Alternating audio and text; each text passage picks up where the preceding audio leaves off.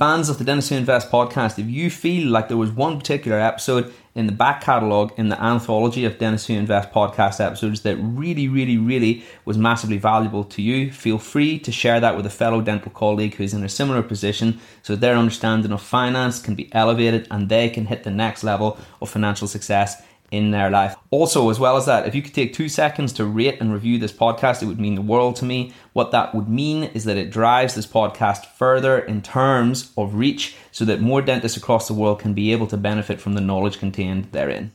Welcome. Welcome. Welcome to the Dentists Who Invest podcast. Good evening, everybody. Welcome back to another episode of Dentists Who Invest official podcast with your host, James Martin. We've got a very special guest with us tonight. You may have seen him on the group beforehand.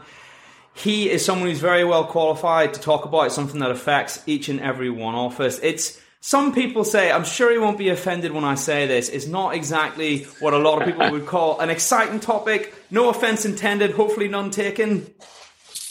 Not at all. Not, not at all. all. I, don't, I don't mean that in any way to be offensive whatsoever. I find it interesting personally.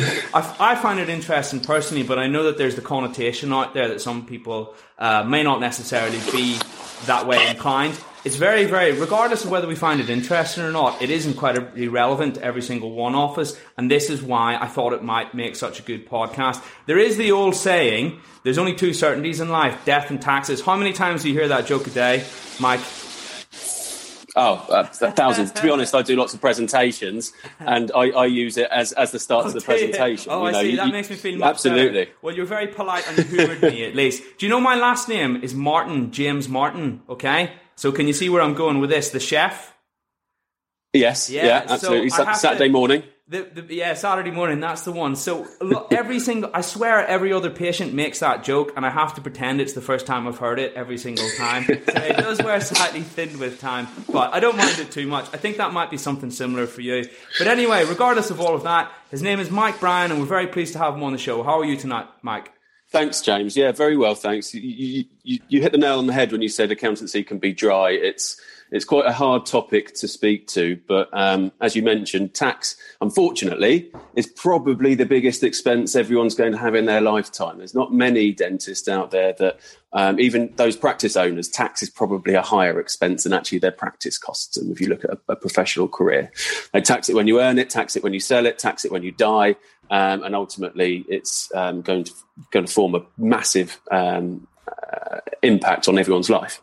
So, so, so important. And this page, this group is primarily about investing, but you need to have the capital in the first place to be able to invest it.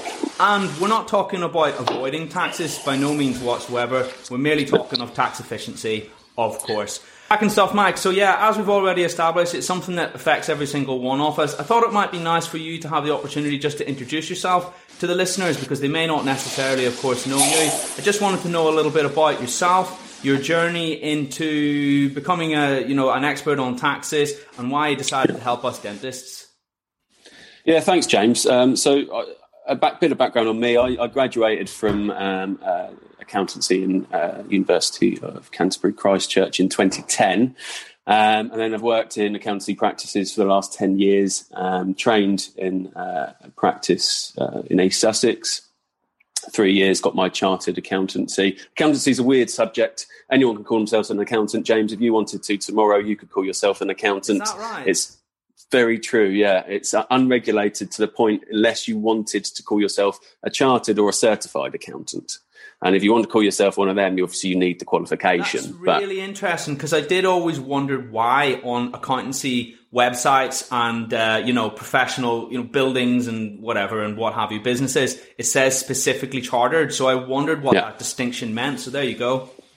Yeah, um, so it's unregulated to, to to a point where you should just check that your your accountant has the relevant qualifications. Like, Look, you you walk into a dental practice, uh, you, you, expect that your dentist has has the right qualifications. I suppose it's akin to facial aesthetics in a in such a way that there's a bit of a uncertainty on who who can actually practice facial aesthetics nowadays. Um, anyway.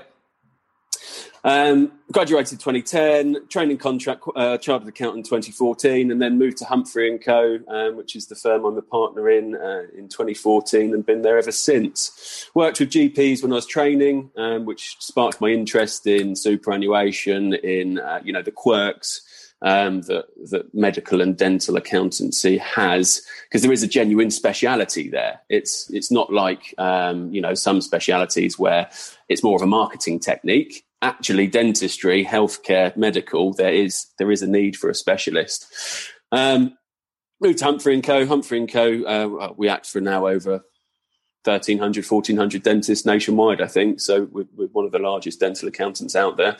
Um, and then I've just brought my portfolio up for, for the last six years to now um, acting for, for a few hundred dentists in my portfolio, um, supporting them from newly qualified dentists, you know, going through their FD year, working out how to first set themselves up as sole traders, all the way up to corporates owning multiple practices, selling practices, uh, re- inheritance tax planning, retirement planning, and all of that stuff. So, holistic approach all the way through. Interesting stuff. Was there a reason that you chose to pursue specifically dental accountancy as a specialty, or was it just something you kind of just fell into it somewhere along the line? Yeah, fell into it more than anything. I think the the, the train, training firm having the GP um, kind of speciality started my interest in healthcare.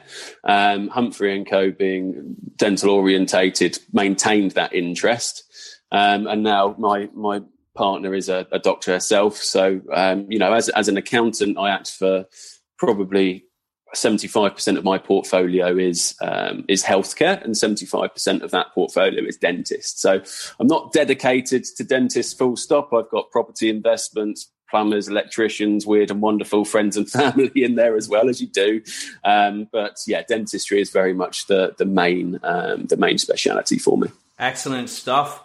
On the topic of dental accountancy, let's get into the nitty gritty of what we came yeah. to do today.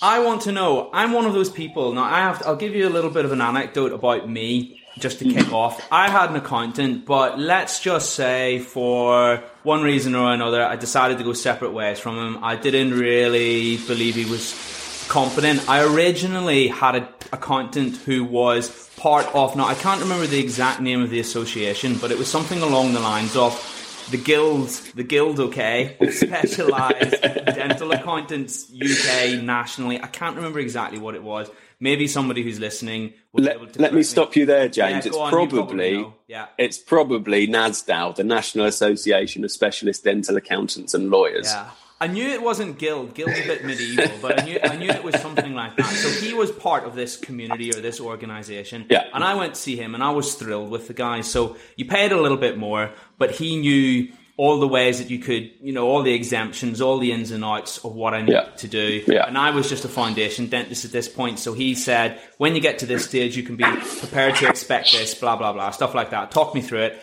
And his business, it got sold to another guy and then he retired. So I went to see this new guy and we were talking about, we had our little to and fro about, yeah. we, we had our meeting to before I filled in my tax returns or before he did them for me, just to get my pay slips and things like that. And mm-hmm. then he, he, he kind of rounded it off and he finished the meeting. And I said, Aren't we going to get on to my exemptions? And he said something along the lines of, Oh, I suppose we should. Yes, what exemptions have you got? And I was I was telling him the exemptions, okay? Yeah. I was telling him and he was writing them down. And as soon I was saying, you know, what about laundry? What about my laptop? What about my GDC? And he obviously hadn't heard of any of these. And he, it got to the point where he was saying, "Oh, that's a good one. Didn't think of that." And I just thought, why am I paying? Why am I paying? Yeah. And this chap, I noticed that the prices were exactly the same as well. So rightly or wrongly, I went my own way this year and I did it myself. Okay. Now it seemed to be fine. All right. I wouldn't necessarily it's nice to have the reassurance of account, yeah. an accountant 100%. Yeah. Why do you think, what do you see most often in terms of mistakes that dentists make when they fill in their own forms that you as an accountant have to rectify and where are the pitfalls that we may go wrong? I mean, ultimately, doing your tax return is absolutely fine. Okay, I'm shooting myself in the foot here. It's a self-assessment regime. You can log in. No, I appreciate that. Thanks for your honesty. mate. That's good. That- that's that's what that's all I'm, that's what I'm about to be honest, James. Um, it's a self-assessment regime. You you assess yourself, or you appoint someone to assess it for you. Okay. Before self-assessment, HMRC used to assess every taxpayer. You can imagine how laborious that was. It was it was a, a rubbish system, and um, the self-assessment regime came in, which means it's up to you guys. And go back to when you were a foundation dentist. It's up to you guys to ensure that you file an accurate tax return. Okay, and that means that it is correct. Um, and I can pretty much guarantee that as an FD doing your first tax return, you're going to miss out things. That's not the be all or end all. Look, if you miss out on some expenses and you overpay tax, HMRC don't care. Trust me. Um, Because in, in FD, of course, your tax is already accounted for through your FD practices accountant. But yeah, Yeah. Pure, purely on the exemptions there, you don't have the first clue, or at least I didn't when I was in FD. Yeah. You're quite right. Exactly. But then you step out of the FD shoes into the associate position, and very quickly you need to do all the dentistry, but you need to run your own business as well. Now, don't get me wrong, and we'll touch on this in a minute. As an associate being self employed, life's actually pretty simple. Yeah, you haven't got to chase debts really. I mean, okay, if you've got a if you've got a, a principal that's not paying you, okay, maybe you have to chase that. But you haven't got to chase lots of debts from your patients. You haven't got to worry about VAT returns. You haven't got to um, worry about um, you know where the next money's coming from. Generally, the life's quite easy. The bank bank balance generally goes up unless there's a pandemic, um, and associates can tend to relax a little bit. Um, but going back to, to the point, um, doing your own tax return, you probably will end up overpaying. Um, that's my assumption, okay? Because you're probably not going to include all the expenses you're entitled to. Now, the obvious things you'll include, yeah, GDC, indemnity, courses, conferences, but there's some things that you may not include: uh, laptops, iPads, cameras, macro lenses, flashes, but also you know mobile phones. But you can't cl- include include all of that especially we're talking mainly about sole trade dental associates here. Um, a mobile phone, for example, you may only use 50% of the time for business, 40% of the time for business. You may not be entirely sure. And that's when your accountant comes in and says, well, James, if you're thinking 30 to 40% business use, let's, you know, let's err on the side of tax relief and push it to the higher bit 'cause it's a judgmental thing. But then you've also got to know that you can't claim certain things. Your, your, um, your income protection insurance, your general clothes. You know, the, the amounts of times I see an associate, or let's go to the consultant in Harley Street, um, of claiming his £2,000 Hugo Boss suit every single year against his tax return. He has to wear that, yeah? Of course, he has to wear that to show um, his clients that he's, you know, what, what he's all about. Um, but that's not tax deductible. That's not protective. It's not branded uniform, and HMRC will not allow that. And that's where your accountant steps in. Your accountant says, "No, look, if HMRC uh, look at this, they're not. It's against the rules. You cannot claim that." Now, you as a dentist, you're not going to know that. You may know it, but generally you won't know it. So your accountant will then just dampen down your enthusiasm as to what you can claim. Make sure he's acting in the best, best interest for you. Look, my number one job is to make sure my clients pay as low a tax as legally possible. The legally is a very important w- word. Yeah, we're not going to break any rules. Um, but we'll make sure we're claiming everything you're entitled to claim. And then things like, James, you may have not, if you've done your own tax return this year, things like use of home as office. So, you know, the, the, the more uh, work you do at home, the higher, the higher the amount you can claim. We claim an estimate for all of our associates because we understand that our associates will be doing CPD costs, uh, so CPD courses, research, looking at the tricky patient. Um, you know, if you're doing Invisalign, uh, there's a lot of planning that comes hand in hand with Invisalign, and therefore you may be doing your planning at home, um, and therefore you can maybe increase that use of home as office. Oh, interesting. I didn't know that. Yeah, it's about being justifiable. Look, if you do um, you do maybe an hour an, an hour a month at home, then you've got really small claim to make. But if you're doing, say, a day a week on planning and Invisalign treatments and other you know specialist areas at home, then actually we can look at increasing that claim to make sure you're paying as low a tax as possible.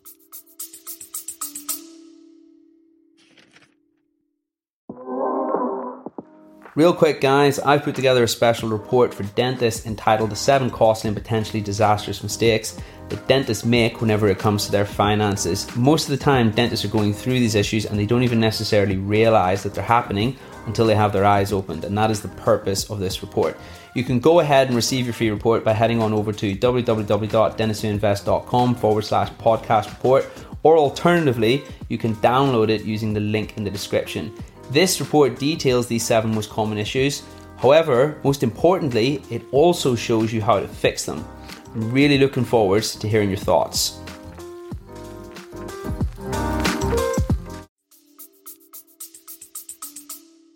That's really interesting. That one I'll throw on top of what you've just said. The original hmm. guy that I went to, apparently your Christmas presents are tax deductible that you give to your staff members. Should you so wish as well?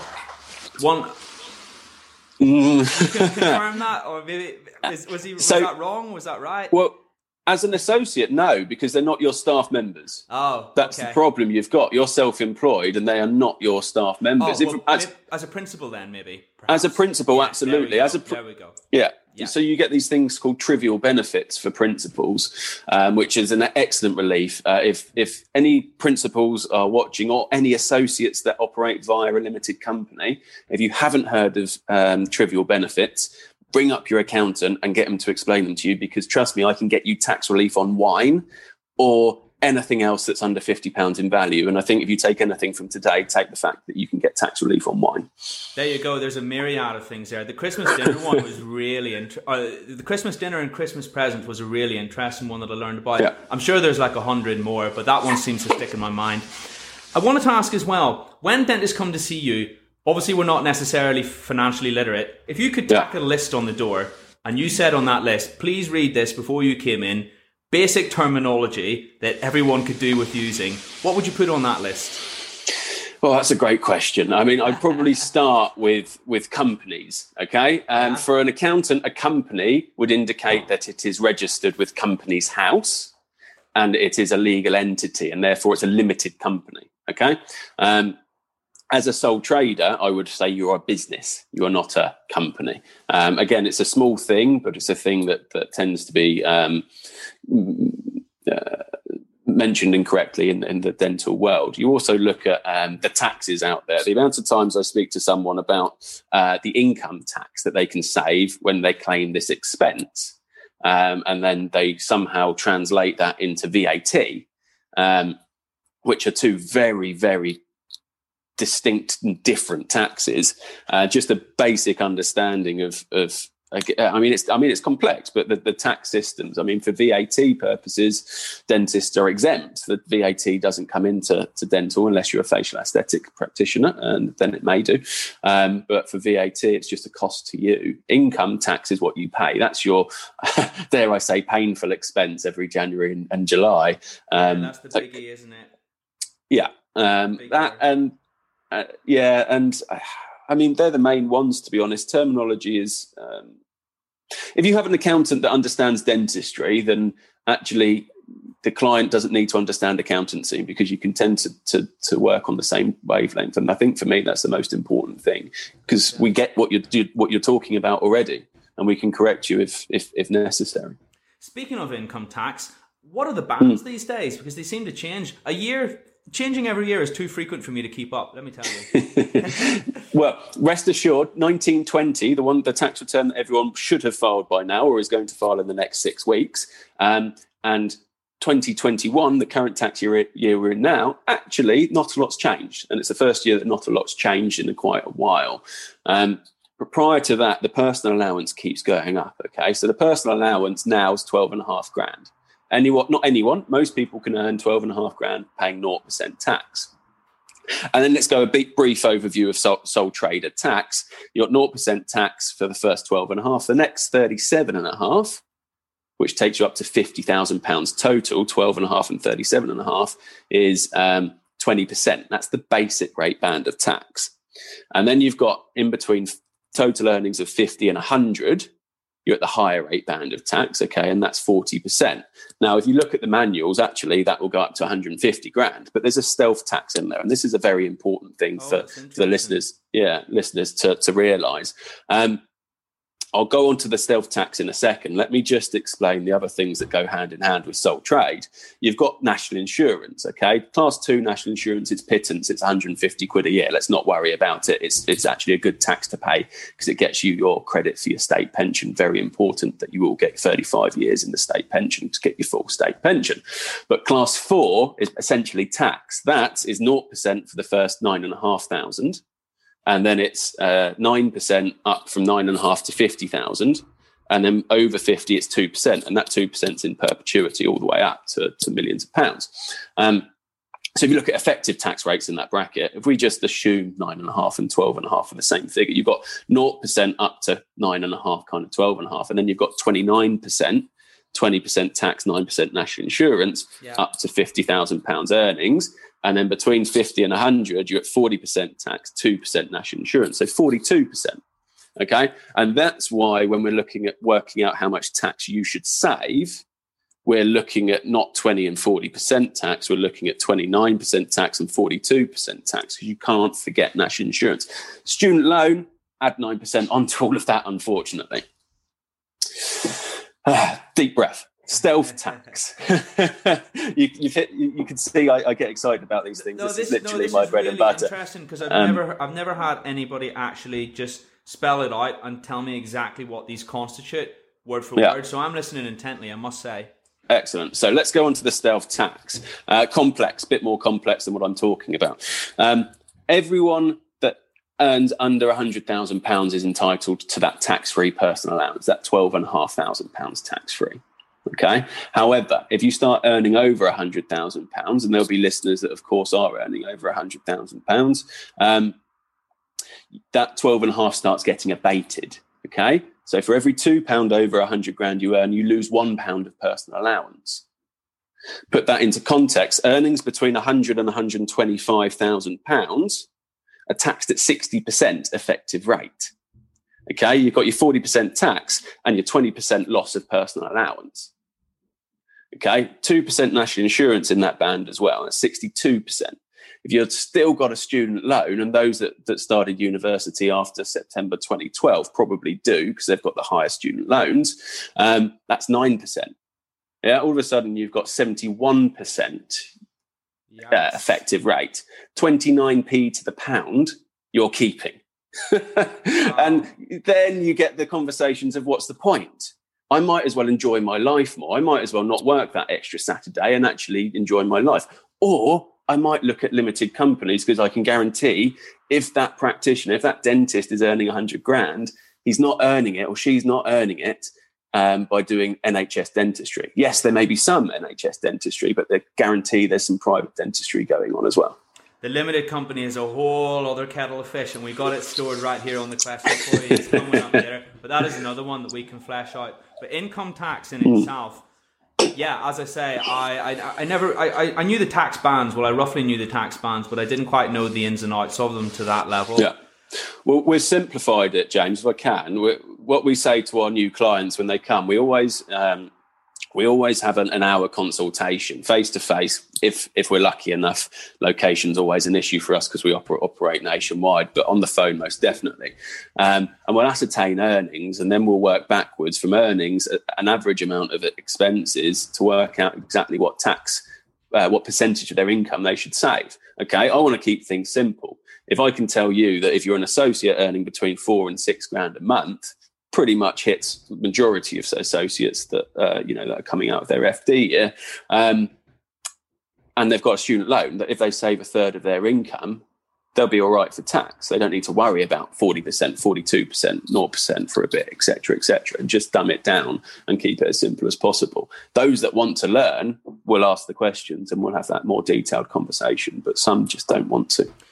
Broadly speaking, tw- correct me if I'm wrong. Twelve 1250 1250 L is your standard yeah. tax code. That's correct, isn't it? Yeah. With these exemptions that you're talking about for your standard sort of associate, maybe on 60, 70k a year, where would you mm. expect to be able to get that number up to? So, just for anybody who doesn't know, when you 1250L means that now, as I say again, Mike, it's your forte, so correct me if I'm wrong. 1250L, my understanding of it would be that that means that before you earn 1250, there is zero tax on that, and that L yeah. signifies that you're on the standard rate. Yeah.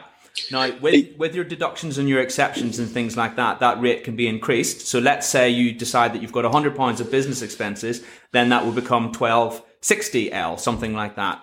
Yeah. Yeah. Correct. But what you're talking about, James, is uh-huh. is very much an employed dentist. Yeah. Okay, someone that's oh. working in hospital, which is the big difference. If you're self-employed associate, you won't have a tax code because no one's deducting tax at source. The tax code is for employed dentists that work in hospital uh, or you know my dentist and other regional kind of dental roles that are, are appearing at the moment um, which will allow your employer to deduct tax at source and because they need to deduct tax at source oh. that's why you get a tax code so they can more accurately deduct your tax Oh, I, I thought that everybody had a tax code, so there you go. I've learned something as well again tonight. Interesting stuff. My question was going to be: At what mm. level do you think we could we should expect to be able to elevate that code after deductions? Typically, yeah. And for anybody who is employed, let's let's get into that because they might find that interesting. There'll be there'll be a subsection of dentists listening to this, maybe about 10 15% who are unemployed and perhaps will like to learn that. Absolutely. So it's very important to understand that employed rules is very different to self-employed rules. So employed you can only there's, limited amount of expenses you're allowed to claim okay? It's uh, to go technical it needs to be wholly exclusively and necessary for your employment okay? And that necessary word it's really sticky it's really difficult to overcome. Hmrc don't like it. I've got a i've got a friend who's a pediatrician works in hospital hospital, uh, we wanted to claim her uh, stethoscope against her tax. Yeah, she needs a stethoscope to do her job. Um, she works in the Royal County in Brighton. It's one, I think, it's the oldest working hospital in the UK, and um, they don't physically supply, uh, supply adequate alternatives. But HMRC wrote back and say you're not claiming it because uh, the hospital should be providing you with an, a suitable alternative. And that's the end of the topic. We're not, there's no point even fighting them about it. We could, but once you add in my time and the, the stress and everything else that goes into it for, for a, a, few quid tax relief on a stethoscope, it's just not worth it. So with a DCT, a MaxFax, uh, anyone that's following a career in, um, in hospital uh, dentistry, um, you can't claim courses okay? And this is a fundamental thing that i think is unfair. Courses aren't necessary for employment okay? Hmrc expect all employers to pay for their employees costs further qualifications. Of course we know the nhs aren't going to fund that kind of stuff. Um, and there was actually talks of getting that changed, but HMRC threw it out again. Uh, it was about a year ago, 18 months ago, they threw that out. So, what I actually advise to a lot of dentists doing DCT DCT one, two, three, MaxFax, etc. Um, is maybe pick up an associate position, become employed and self-employed, especially if you're doing further qualification, CPD, etc. Because then actually you can uh, claim your um, your CPD costs against your self-employment, um, which will make you more efficient over the next you know few years whilst you're doing further qualifications. There is no end to the wizardry with taxes. there really I, isn't. Wow. I didn't. I didn't answer your question though. I think I sidestepped it. Um, look, as a hospital dent, uh, dentist, GDC, indemnity insurance, laundry and cleaning, only eighty quid. Trust me, as a self-employed associate, you claim more than eighty quid for your laundry and cleaning, but eighty quid's what HMRC allowed for an employed dentist. Um, uh, and your BDA, I know BDA is not necessary, but if you were bored enough to look up HMRC's list three, you will find BDA on HMRC's list three. I have no idea what list one or two are, um, but list three is the one that you want, um, and they'll allow that. Other than that, you really, really struggle. You'll get your loops through, of course, but your loops you'll have to do a tax return for. It's another um, bit of an administrative burden. Other than that, you can't really get much more uh, claimed. And as we mentioned earlier, James, as an associate, to reiterate, we can look at laptops, iPads, cameras, macro lenses, courses, conferences, um, CPD costs, and, and there's a lot more that we can actually do to uh, bring that tax down. Magic. Anything else we should know about in terms of things that we could be saving on in taxes? We've done exemptions. exemptions we've done to death, and that, all of that was really interesting. I'm just thinking outside the box now. Anything else you would suggest or constantly well, you, you, you tell people about, advise people on? Yeah, there's there's two there's two or three. Again, we're, we're going to stay we're going to stick with expenses just for the, these two or three comments because um, yeah, you know I speak yeah. I speak to a lot of um, young dentists that are finishing their their FD year, going into their first positions, maybe picking up first associate positions, and you know it's it's about being clever uh, with the tax system if you can. So. Um, if you're looking at going to say like the BDIA, if those things ever get up and running again, yeah, the dental showcase in the NEC or the Excel, um, or even if you're not, but even if you wanted to catch up with your dental school buddies or you know um, dental dentists that you know from across the country, um, if you went to London just for a night out, you know, catch up, that's not tax deductible. If you went to the NEC uh, or BDIA Friday, saw, saw, what you wanted to see in the in the uh, BDIA, stayed overnight, then all of a sudden your hotel costs, your um, your a reasonable amount of food and drink whilst you're there become tax deductible. Yeah. Your Friday night bar bill till when you're out at two in the morning still isn't an allowable expense. but you're just manipulating that ability to claim tax on something that would ordinarily be a, a personal expense. Um, so making sure you're doing that is is is quite essential really to minimizing that tax. But also you know you can look at motoring costs. For for most dentists motoring costs are tiny. Um, but if you're doing the odd locum if you have to go to the practice on an emergency if uh, you know you, you, you pick up a, a, trip to the lab or whatever make sure you keep a note of that kind of stuff because again you can claim some tax relief against your, your motor running costs.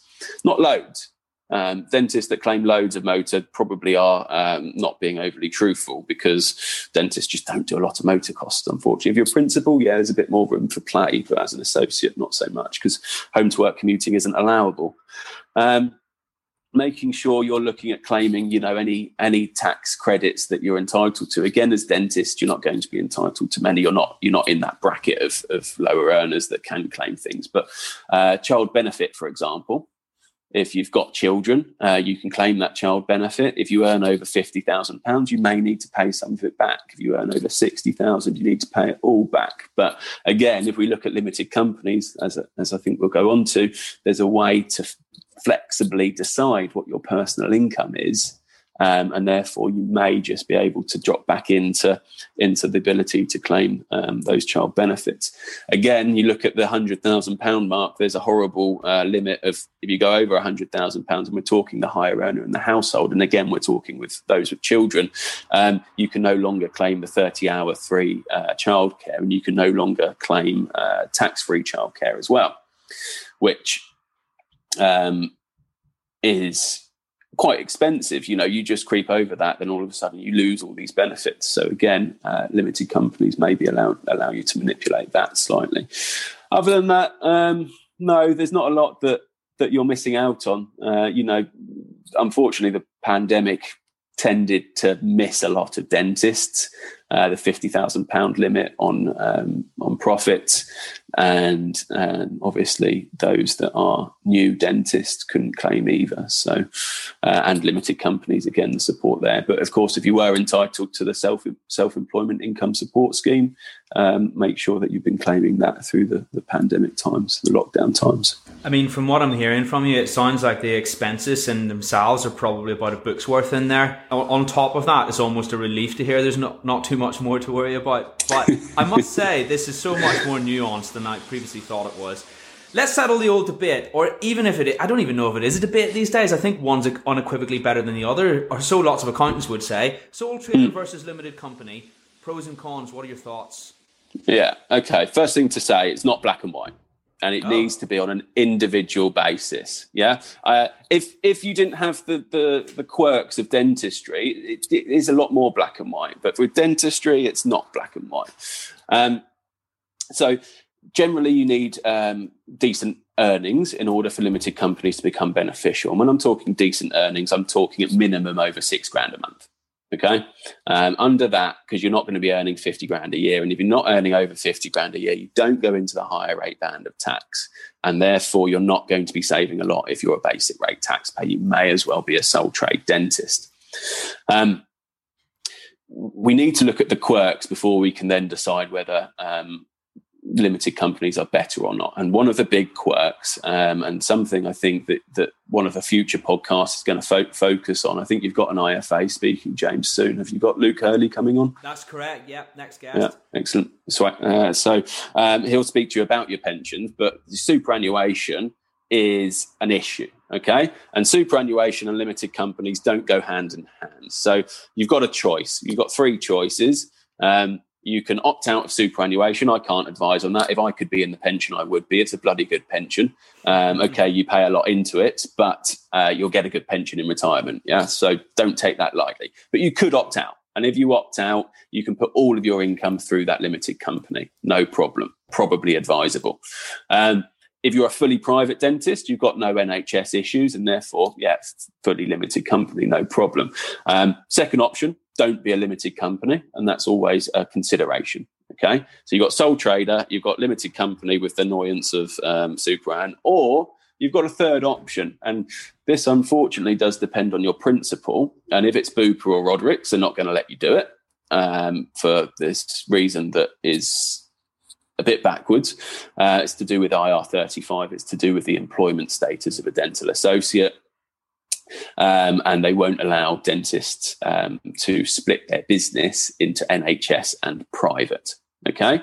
But a lot of my clients, if it's worthwhile, don't get me wrong, you pay more in compliance costs. It's more complex from an accountancy viewpoint. So, so you know, that, that cost needs to be taken into consideration. And when we do an incorporation appraisal, we'll look at cash in pocket for you, the client, not saving tax. There's no point me saving you a grand in tax if you pay me 1500 quid more and you're 500 quid out of pocket. Um, so we'll look at cash in pocket and we'll make sure that by doing this, you're going to be better off. And the things that for me trigger um, incorporation and splitting your business. And splitting your business, as I said, you need your principal's approval. Your principal needs to give you two pay schedules one with your NHS earnings, your UDAs at £10, £11, whatever you're getting paid, your NHS lab fees at 50%, your superannuation amount payable to sole trade dentists paid into your sole trade, your normal bank account.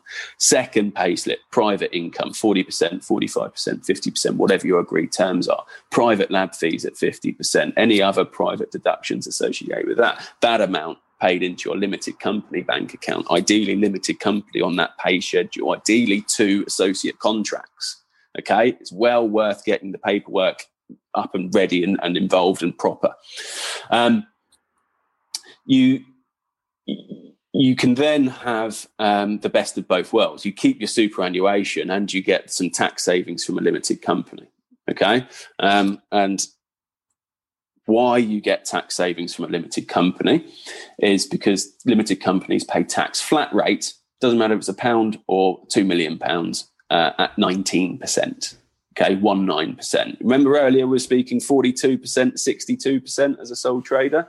And you can see the differential in 19 compared to 60, um, potentially 60, 40%. Um, and for you guys, especially those that are looking at investing, this is where I get quite excited because, you know, if you can survive, if you can earn 65 grand, the average associate's income 65, 65 grand. You can if you can live on 50, then you've got you've got surplus cash. And if you leave that in a limited company and it just gets taxed at 19% instead of 40%, then you're going to be saving a lot of cash. But what's the point in having a cash rich company because that company gets more and more cash richer. Um, but then you look at what you can do with it. Okay, private pension contributions, yeah, possible. Electric cars, really tax efficient at the moment. Why do you think you're seeing a lot of consultants and principals driving the Teslas and the Polestars and the i8? Because they're getting good tax relief on them. Um, you can look at dental practice investments. Okay, but not only that, and more interesting for sure loads of your listeners, James, uh, cryptocurrency, stocks and shares, other investments. Companies can hold all of that stuff and you can start actually investing in them. Yes, there's more red tape. It's a lot more difficult to go and get. I don't even know if you can, if the crypto guys will allow you to get crypto assets in a company's name. Sorry, don't know the answer to that. HMRC don't care. I believe you can. Yeah, you, you, can. It's a lot more, just like you say, it's more red tape to set up a limited company account on an exchange. Yeah. From my knowledge of it. That's what I thought. Um, but it's like gold. You know, a company can invest in gold, any commodity it wants to invest in.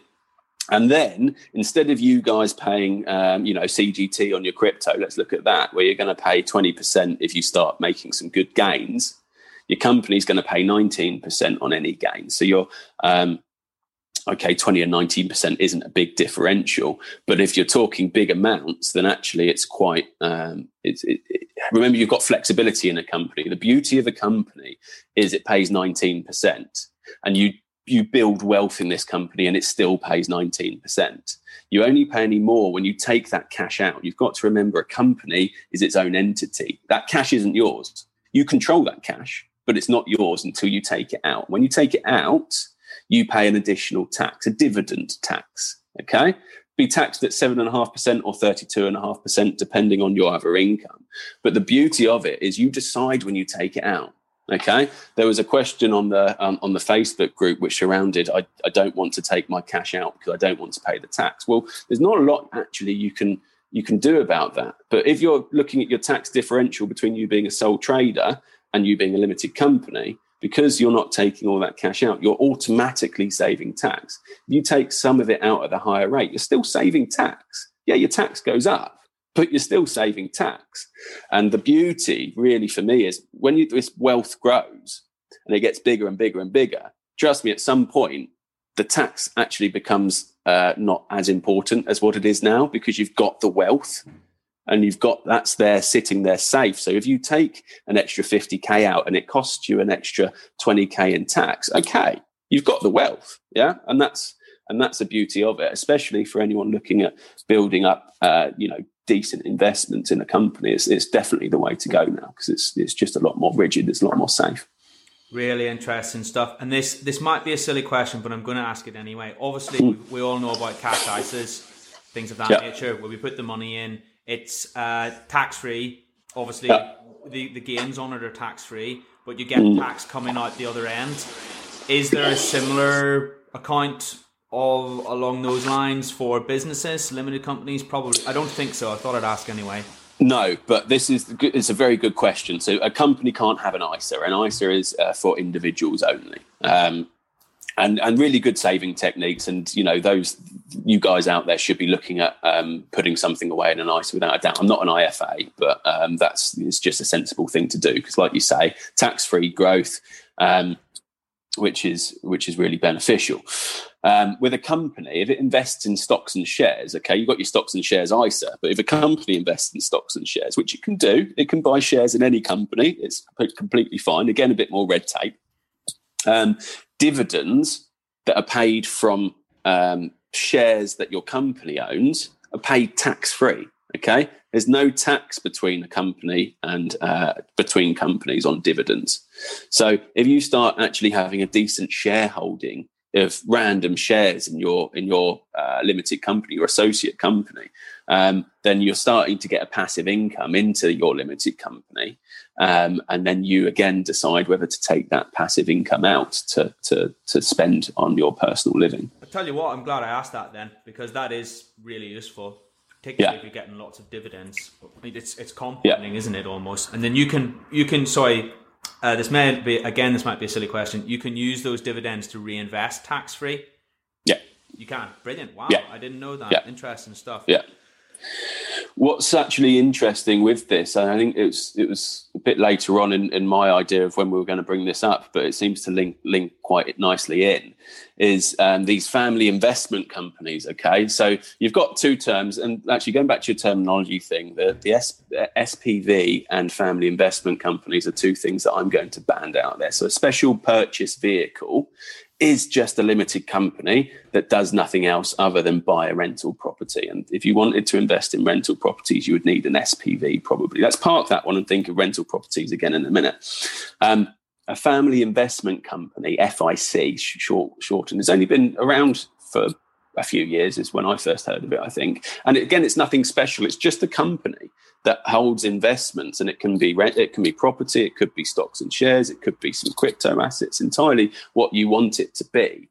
Um, wouldn't generally have your associate income coming in because it's a, it's, it's a family investment company. It may, if you have your associate company for your private income, it may be connected via a group of companies. Again, this gets very, very much more complex and you need to take individual advice.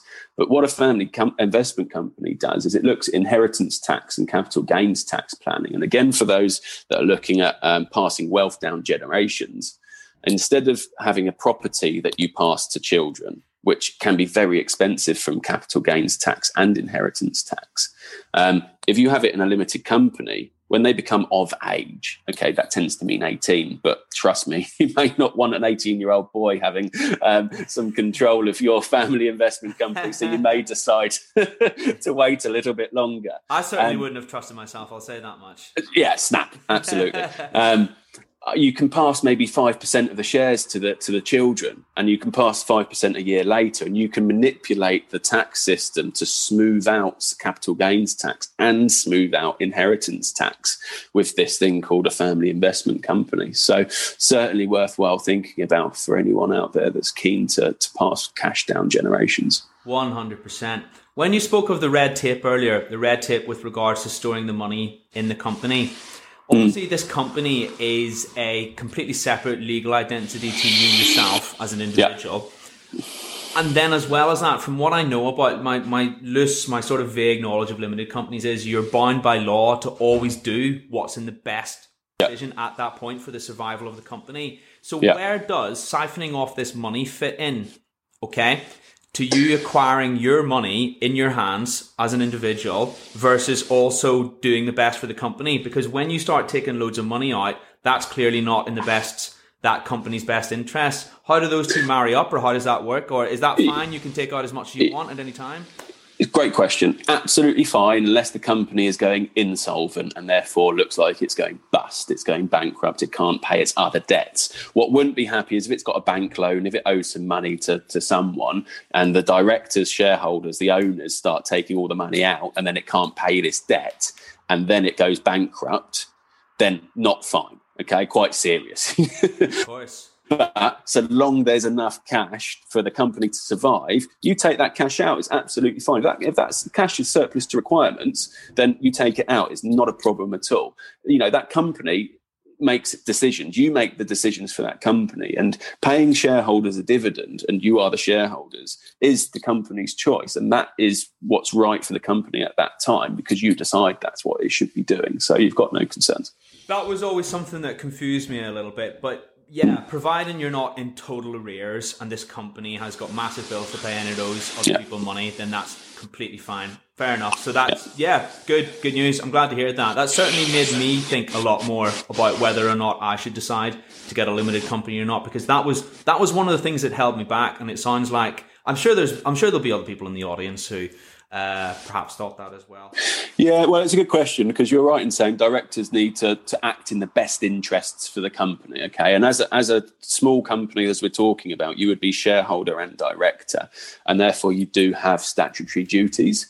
And one of them is to always act in the best interest of, of the company. But yeah, not a serious issue as you thought it was, James. Sounds like it. Mike, Thank you so much for all of that. That's been really, really interesting. How do you help? You get. I think you've already told us this already indirectly, but how do you hmm. help mm. dentists at Humphrey and Co.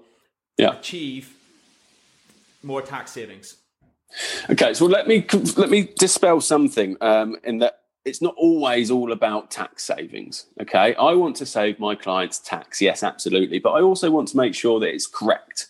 So we're talking about tax legally tax saving tax. Okay, tax um, tax evasion isn't isn't legal. Tax avoidance is legal. You're allowed to avoid tax and you're allowed to structure your affairs to pay as low a tax as possible. And that's what we're going to be doing.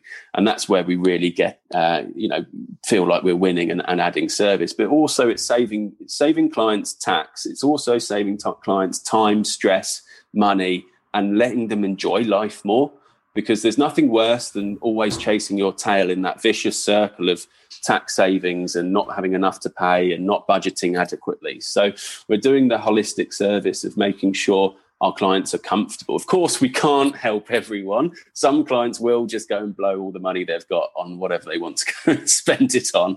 But we'll make sure you're saving as much as you should. We'll make sure you're structuring your fares in the best possible ability. And we'll do it all, um, you know, at, at, what I would argue is a reasonable price for the service that, that we're performing.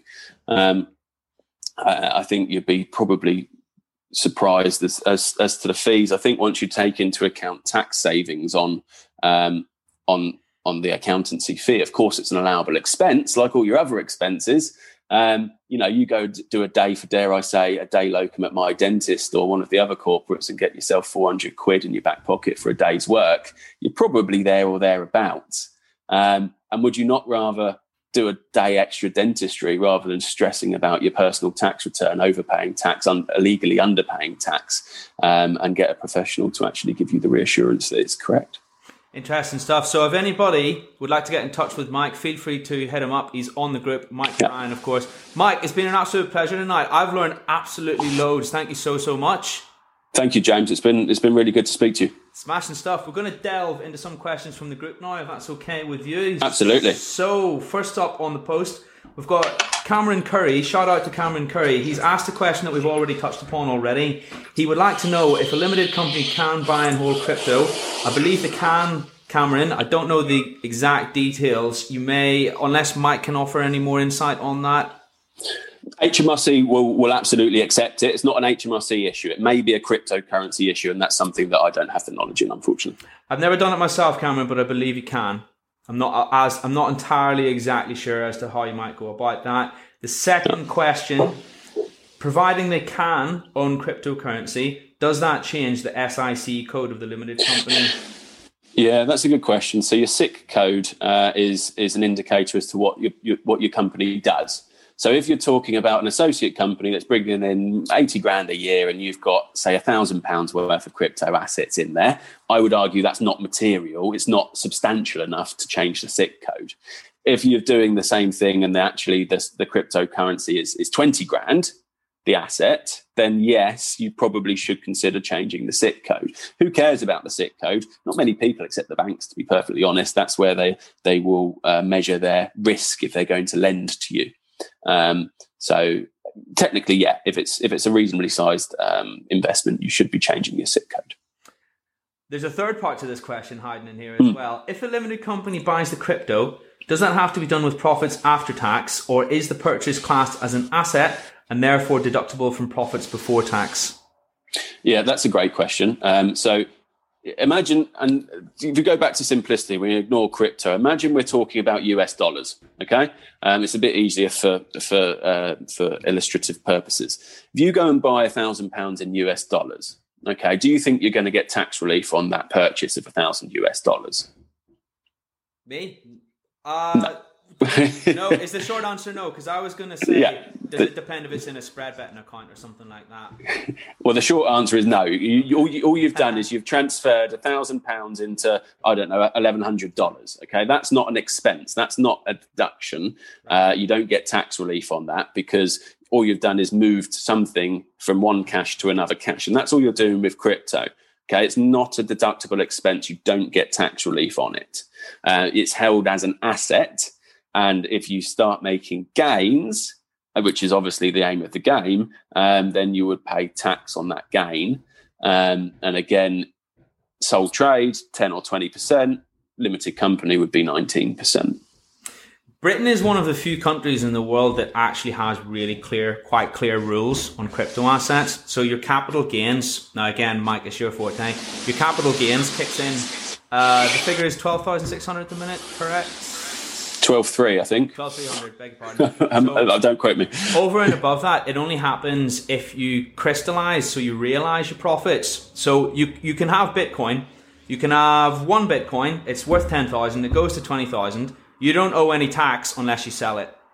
Yeah, if it exactly. Goes, if it goes back down below ten thousand, then uh, well then at that point you, you still don't owe any tax even if you do sell it at that stage because you haven't sold over that threshold providing you have no other assets america is an interesting one if uh, you, you'll know more on this than me but i believe you have to pay taxes on your unrealized profit in america even on uh, even on stocks. america is uh, yeah, America is has the worst tax system in the world. Okay, so we're actually, as a firm, one of the few that can advise on US taxes. If you look at the top 10, you'll get US tax in there, but our tax partner can do US tax returns. Um, and I speak to them about it quite regularly. I've got a few American clients, and it's just a nightmare. It is horrible. And I'm not even going to pretend to understand it, but you're right in that you can pay a lot of tax on things actually cash you don't have.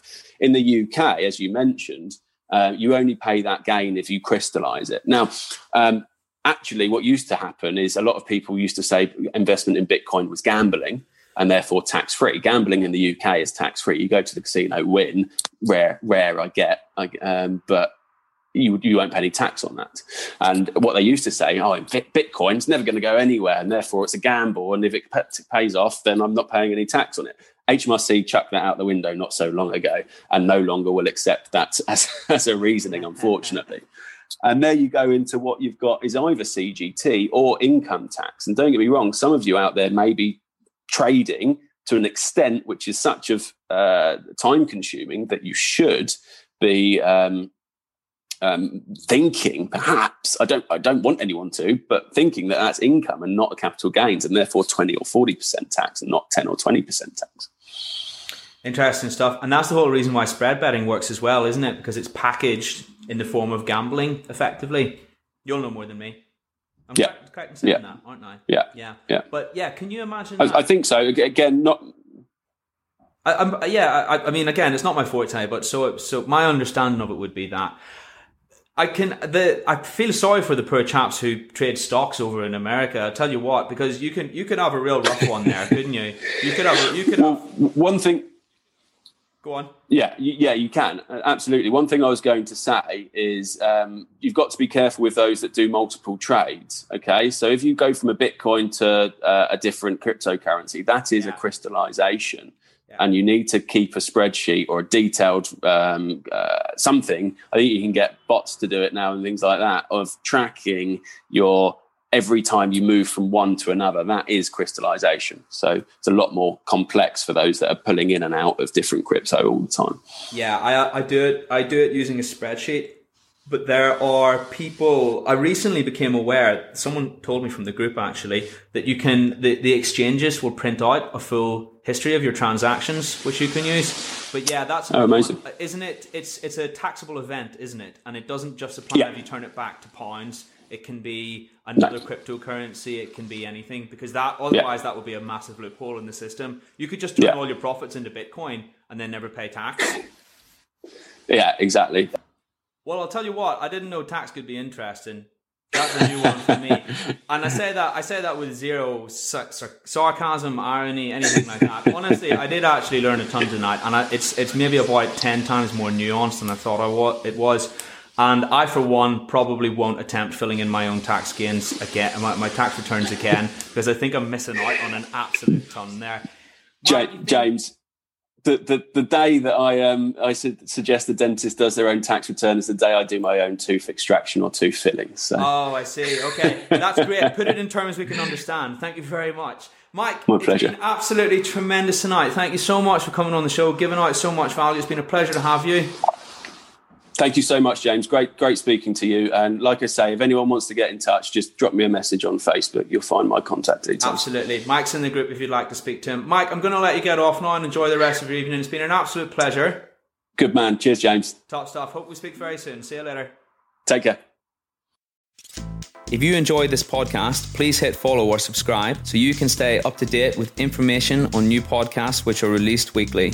Please also feel free to leave a positive review so others can learn about this podcast and benefit from it. I would also encourage any fans of the podcast to sign up to the free Facebook community from which the podcast originated please search Dentists Who Invest on Facebook and hit join to become part of a community of thousands of other dentists interested in improving their finances, well being, and investing knowledge. Looking forward to seeing you on there.